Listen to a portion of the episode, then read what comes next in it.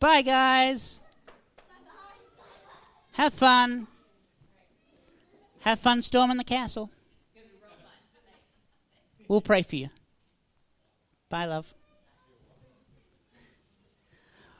Well, we're in the beginning of our, uh, not beginning, uh, we're in the middle of our sermon series, Portraits of Jesus. Uh, if you have your Bibles open to that passage in Mark, just keep that open. That's going to be going to be our uh, exclusive text for this morning. That's where we're going to be sort of like hanging out. Uh, so uh, keep that one open, and we're going to be talking again about something that's really interesting about Jesus. And so this is Mark chapter seven, verses twenty-four and twenty-five, and it says that. Uh, from their heroes, meaning Jesus, and went away from the region of Tyre and Sidon. And he entered a house and did not want anyone to know, yet he could not be hidden. Uh, ha- have you ever done something like that? Maybe not specifically, you know, you, you, didn't go to the region of Tyre and Sidon, but maybe you went somewhere uh, that no one knows you so that you could just sort of sit and rest without people coming up and, and talking to you. You could just sit and rest, uh, not worry about what's going on with maybe work, with maybe your family family, but just being able to get away for a little bit. Have you, have you ever done anything like that? Yes. There we go. I got a yes. Yes. So, for those of you that don't know, the sermon moves a lot quicker when I get either some yes, some amen, some head nods, some form of interaction, because otherwise I think you've missed the point and I need to belabor it and keep going on it. So, if you want to get out of here on a timely fashion to go and take that afternoon nap, which I'm looking forward to personally, I'm going to get my hour back. Uh, uh, a little bit of a, a, little bit of talk back here. What I find interesting about Jesus is a lot of time we focus rightly on his divinity. He's the Son of God. Uh, he's he's powerful. He's raising people from the dead. He's healing the sick, cleansing the lepers. He's doing all this sort of stuff. Uh, but over on this side, we sort of uh, most of the time skate over the humanity surrounding Jesus. The fact that he is in every way human. The book of Philippians says uh, uh, that he poured out his divinity and became 100% man. The book of Hebrews says that he was uh, tested in every way that you and I, uh, that is common to the flesh, yet was without sin. And so we sort of ignore this humanity section of Jesus and focus on his divinity. And the divinity is good, but sometimes I think we miss the message of the humanity for us. And the message here is really simple. Sometimes you need to rest. Sometimes you need to uh, uh go to a place uh, just to get away. And, and what's interesting about this is Jesus had been spending all of his time ministering. He'd been preaching, he'd been healing, he had been uh, uh, uh feeding. He, at this point, he had already fed the 5,000. So he'd been doing all of these miracles that he's known for.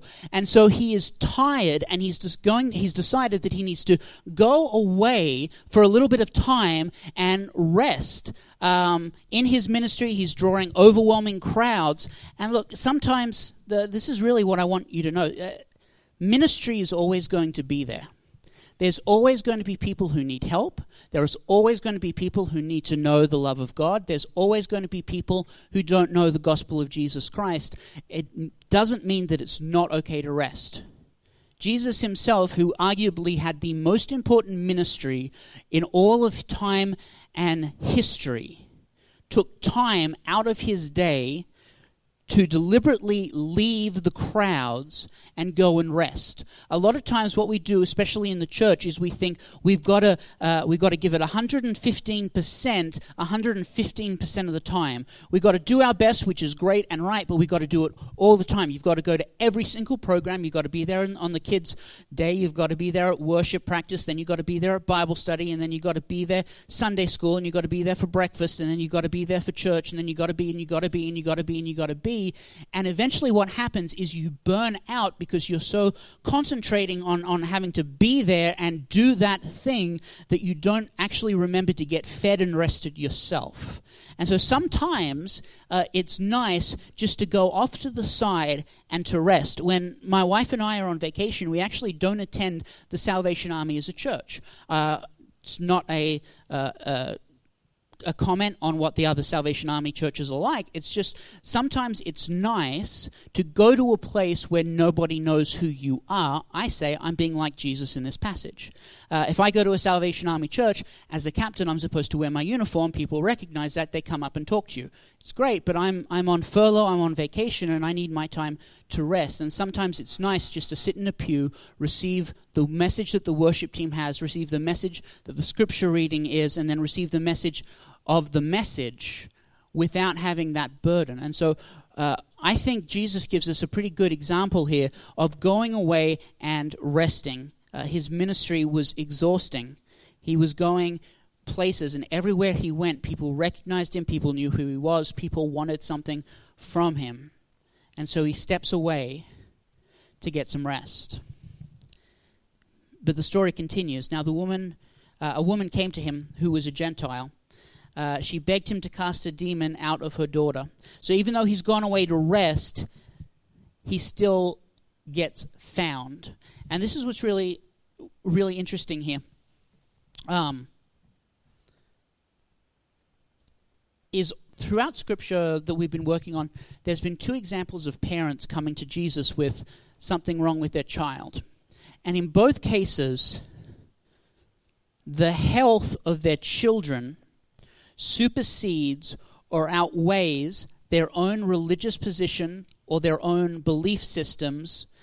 They're at the, the, the end of their rope, the end of their tether, and Jesus is the thing that they need to go to to heal their children. So, a couple of weeks ago, we talked about a guy named Jairus. Jairus was a ruler of the synagogue, and his daughter was on his deathbed. And uh, we had just seen that Jesus had just been kicked out of a synagogue for healing on the Sabbath. And so, we don't know if it was the same synagogue, we don't know if it was a different synagogue. But what we do know is that the, the reputation of Jesus had been building at this point and spreading around. So, there was uh, every likelihood that Jairus knew exactly who Jesus was. And as one of the ruling class, as one of the leaders in the synagogue, he shouldn't have had anything to do with Jesus because Jesus was upsetting the status quo. He was saying that the rulers of the synagogue had got it wrong, and he was the one that was interpreting Scripture right. Yet, even despite that, Jairus then sought out Jesus because the health of his daughter was in question. His daughter was sick. And in fact, while he was having a conversation with Jesus, his daughter actually died, and then Jesus went to his house and rose the daughter from the dead. And here we see almost something very similar. We see someone who is a Gentile not a Jew. She uh, doesn't have the same belief system that everyone else that we've seen in Scripture so far has. She doesn't believe uh, in the God of Israel. She is a foreigner.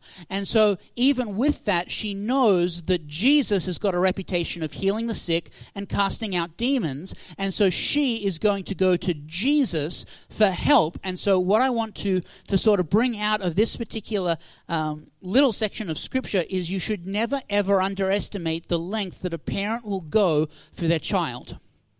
Now, for, I'm not a parent. Some of you are, yes? You would go to any length for your child, right? You need to understand why this applies to everyone, because as a Christian, you are the son or daughter of God, which means God is your parent, He is your heavenly Father. And whatever length you see people in Scripture going for the health and well being of their child, God will go for you.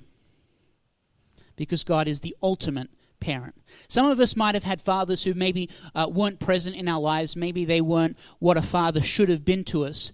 But God, in His perfection, is the perfect father. And so here we see uh, parents going to the very literally ends of, of what they believe. They're, they're shaking up their entire worldview because they believe that there's only one person who can help their child. And God has the same attitude towards his children. Now, what I'm not promising you is that you're going to be wealthy. You're not going to never struggle. You're always going to struggle. You're always going to have issues and problems. You're always going to have uh, uh, relationships go wrong. You're always going to, uh, uh, if you don't go to work, you're going lose your job. You know, like God isn't a magic wand that you just wave at and He fixes all your problems. But I truly believe that the painting that Scripture gives us of the Father's love for us is that of a parent over a child, and we see what lengths parents go to to protect and heal their children. And so Jesus here in Scripture uh, is interesting. She says to him, um, uh, she begs him to cast the demon out of a daughter, and, and, and God, uh, Jesus says this, verse 27 he said to her, Let the children be fed first, for it is not right to take the children's bread and throw it to the dogs. Now, if Jesus had said this today, uh, Jesus would have been canceled on social media, yes? Like, as soon as this goes out, uh, someone's going to look at Jesus and say, that wasn't appropriate. He just said that these people were dogs. And so, what we need to look at is a little bit of the context uh, of this particular uh, uh, thing that Jesus said. So, on the surface, it appears to be an insult, and it kind of is, but it kind of isn't. Uh, in, the, in today's society, we are a, apparently a canine loving people. Now, I'm a cat person. Okay? I like cats. I like cats better than dogs. One reason I taught my my kitties when they were born that there is a little tray in the corner and that's where they go to do their business. I do not have to let a dog out into a yard and I do not have to follow him around and scoop it up. That's why I'm a cat person over a dog people. However, statistically, dogs are man's best friends, and you all know it because it's sort of right there. And, and there are movies about all dogs going to heaven, and there are movies about uh, uh, dogs, great dog detectives, and things like that. And so dogs are really ingrained in our society, uh, but back then, not so much. Dogs were scavengers, they weren't kept as pets. Uh, it was a really rough time for them. People at this age didn't know that they were good, the man's best friends. They were just playing the long game, I guess. And so on the on the surface, this really does seem like an insult, wild, dirty, uncouth uh, uh in every way. So dogs weren't really great. Um, and in fact, in, in, in that society, to call someone a dog was a terrible insult. But but what was what was really interesting here um, is this actually wasn't an insult in and of itself; it was a parable.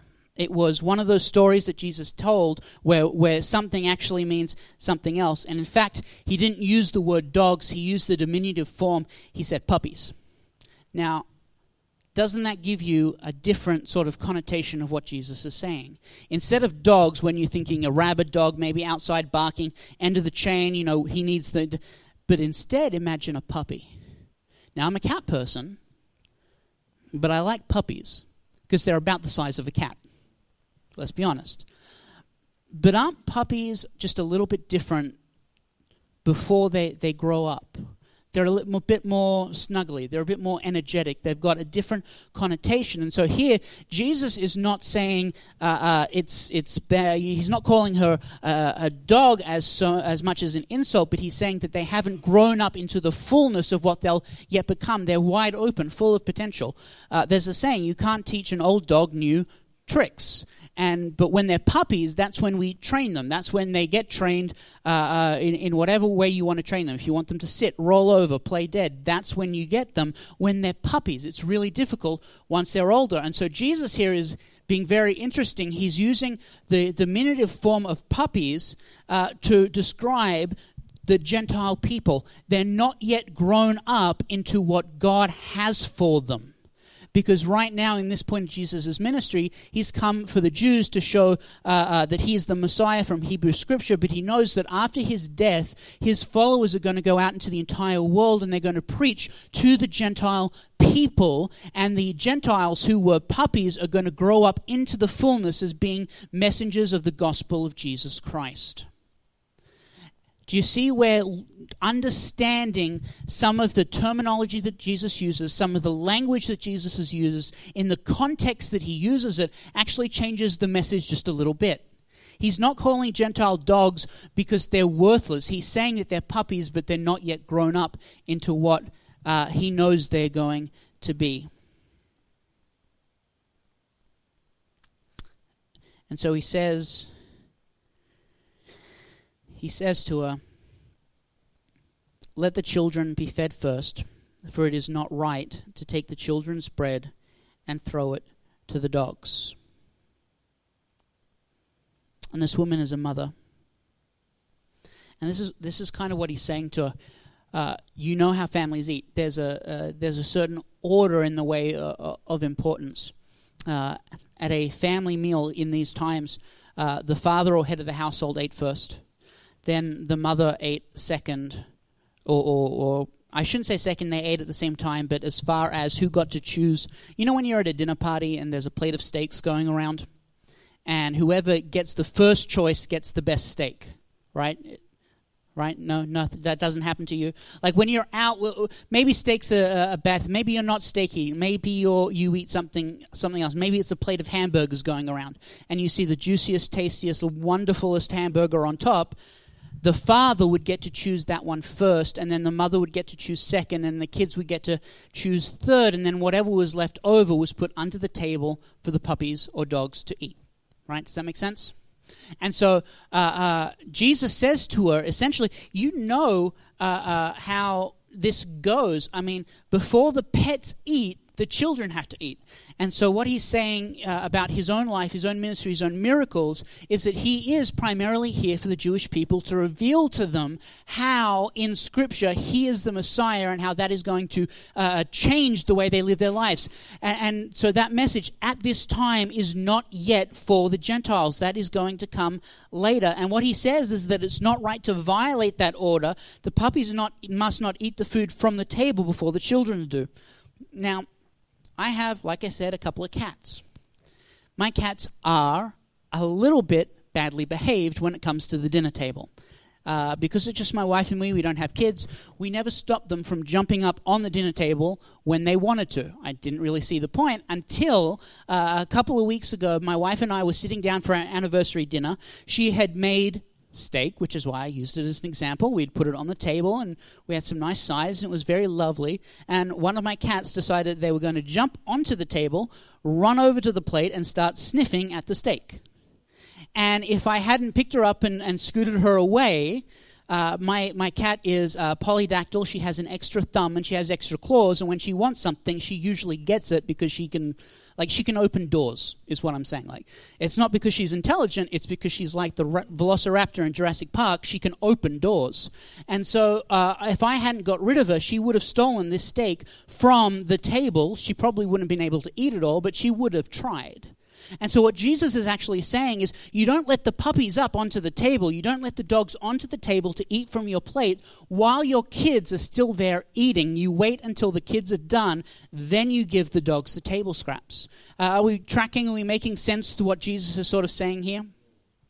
So he said to her, Let the children be fed first, for it is not right to take the children's bread and throw it to dogs. But she answered him, Yes, Lord, yet even the dogs under the table eat the children's crumbs. So she's sort of in this uh, uh, uh, conversation with Jesus, uh, and she says, Yes, uh, even though we don't feed them from the table, they still get the scraps. And what she's begging for is the scraps of his ministry, saying, If you're not too busy, if you're not uh, too whatever, I've got a daughter who needs help. Would you please help?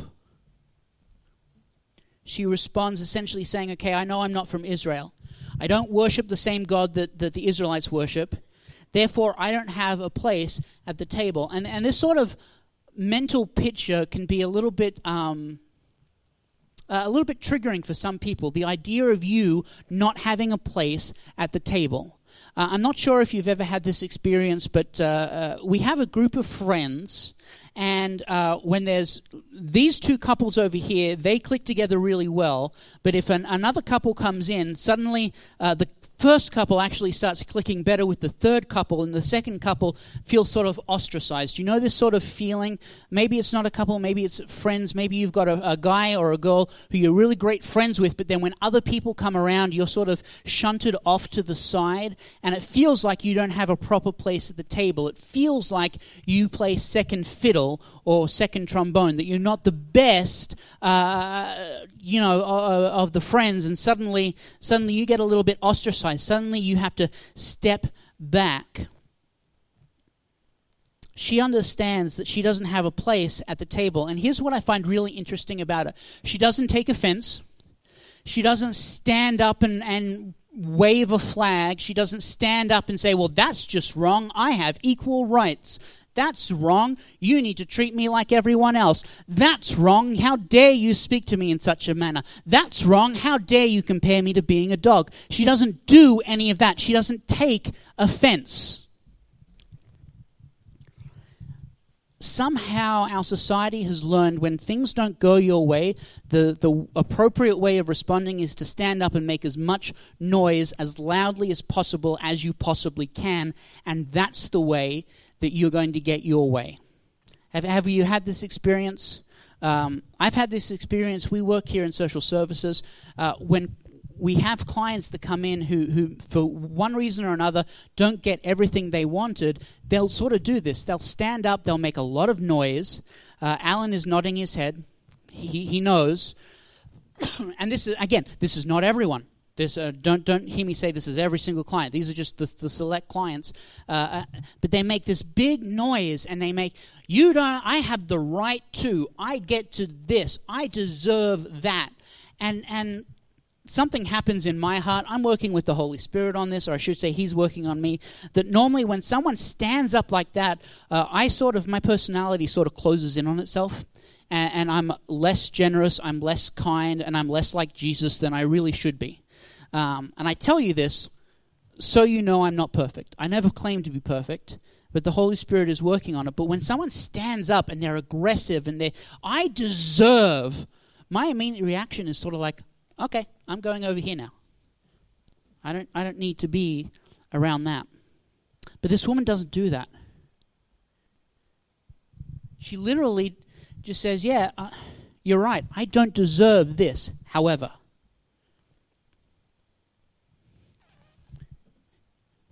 she says there's there's more than enough food on this table for everyone. And I know you've got to do it in a certain way. But Lord, I could really use mine right now. I could really use the blessing of Jesus now. I could really use my daughter's healing now. I don't think I can wait. I know that there is a time, there is a place, and my time and place has not yet come. But Lord, there's plenty on this table.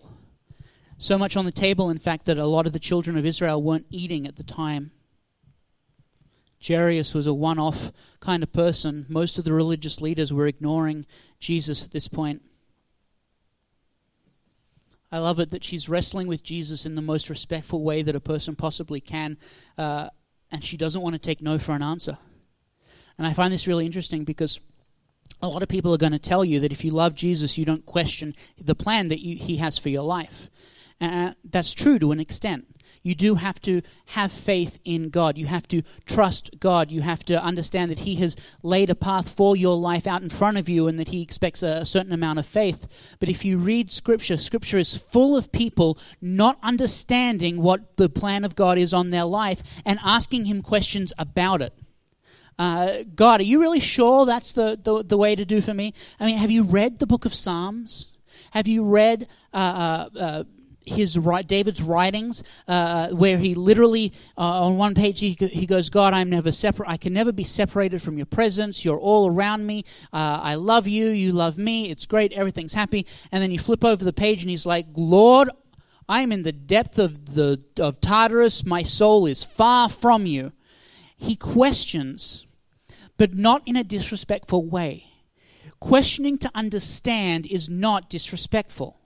Now, not listening to the answer is disrespectful, or, or, thinking that the person doesn't know what they're talking about is disrespectful, but questioning to find out an answer is not disrespectful. The Bible says that uh, you and I, as Christians, we should have iron that sharpens iron. That, that sort of understanding that when you read a scripture verse and I read the exact same scripture verse, we might not always think it means the exact same thing. And so what we do is we sit down together and we discuss it and we try and figure out and understand each other's points of view. Arguing to understand rather than what society teaches you, argue to win or argue to convert the other person to your point of view. These are two separate things, and what she's doing is she's trying to argue to understand. She says, Lord, you've said this. Here's my counterpoint. She's wrestling with Jesus in a respectful way. And in verse 29, as we sort of land this story, this is what uh, Scripture says to us. He said to her, For this statement you may go your way. The demon has left your daughter.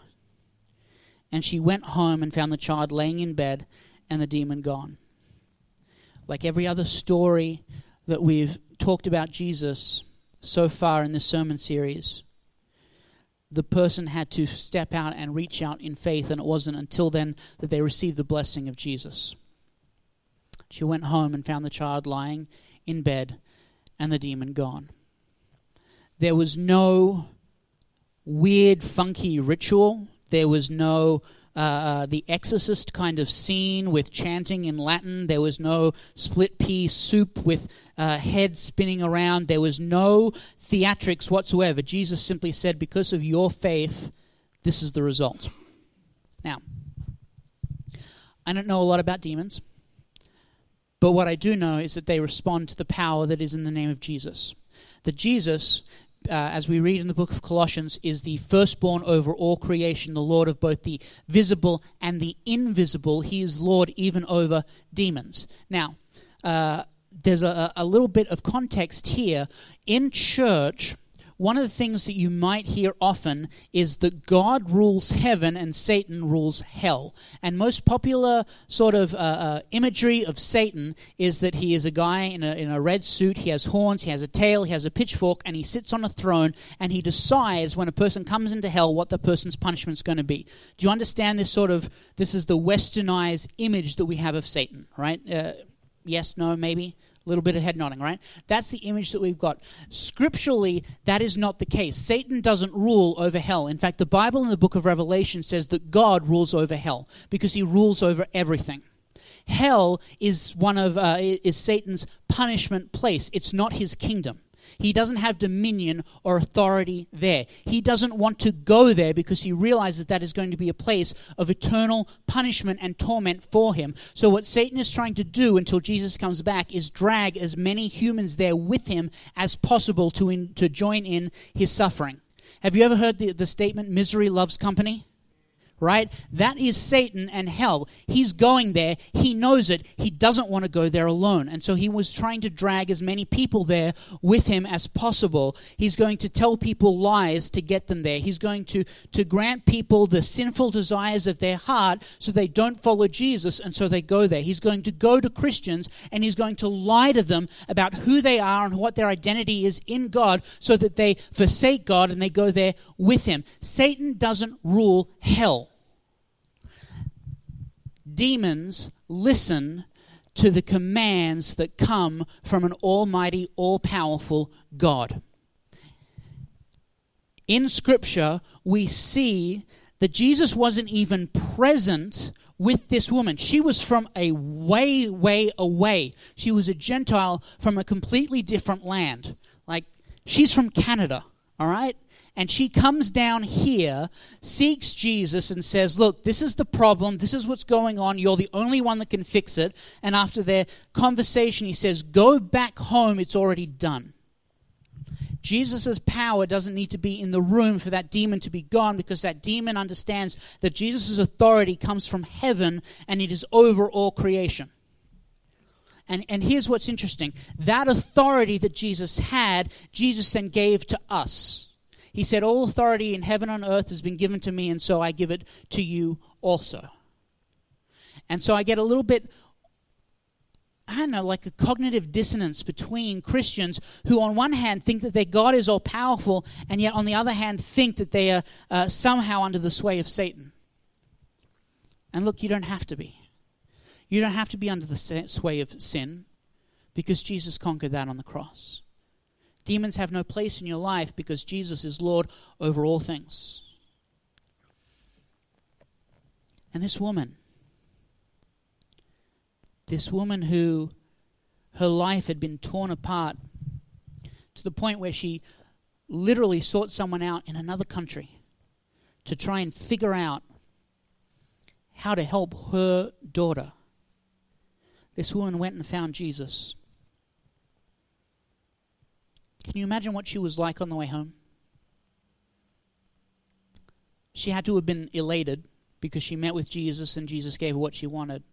But on the other hand, she had to be filled a little bit with trepidation. What if she got all the way home and Jesus wasn't the powerful person that she thought he was? And when she got back, that demon was still in her daughter. And so she travels home and travels home with these two contrasting emotions. And then when she opens her door and she goes in, and her daughter's there lying in bed, completely free from spiritual oppression.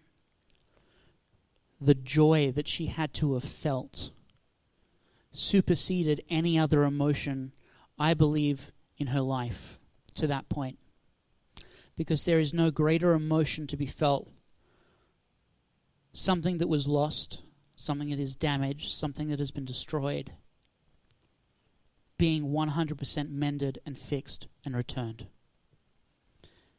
And the reason that I want to end on this is because that's the same joy that the Father feels when any of his created children come home to him.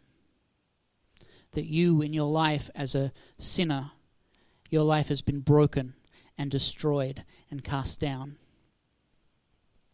But then when you return to Jesus and the Holy Spirit enters your heart and starts binding it together from the brokenness into the wholeness that is in Christ Jesus, the rejoicing in heaven has to be immense. And so, ending our time together, we're going to pray. I want you just to think on these things. How much rejoicing in heaven was there when you accepted Jesus as your Lord and Savior? Sometimes we sort of feel like we accept it and then there's no real any forward momentum going from that point. But the reality is is there is rejoicing in heaven. There is rejoicing in heaven over your soul which once was broken and weighed down by sin being restored through the power of Jesus Christ. Let's pray. Heavenly Father, we thank you for the time you've given us together to come into your presence. Lord, we thank you for what we see in Scripture the people who sought you out.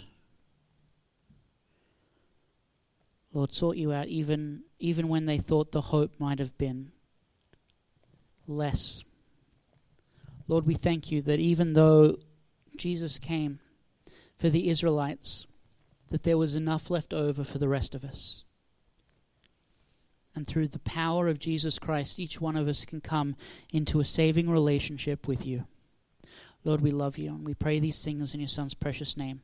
In the name of Jesus. Amen.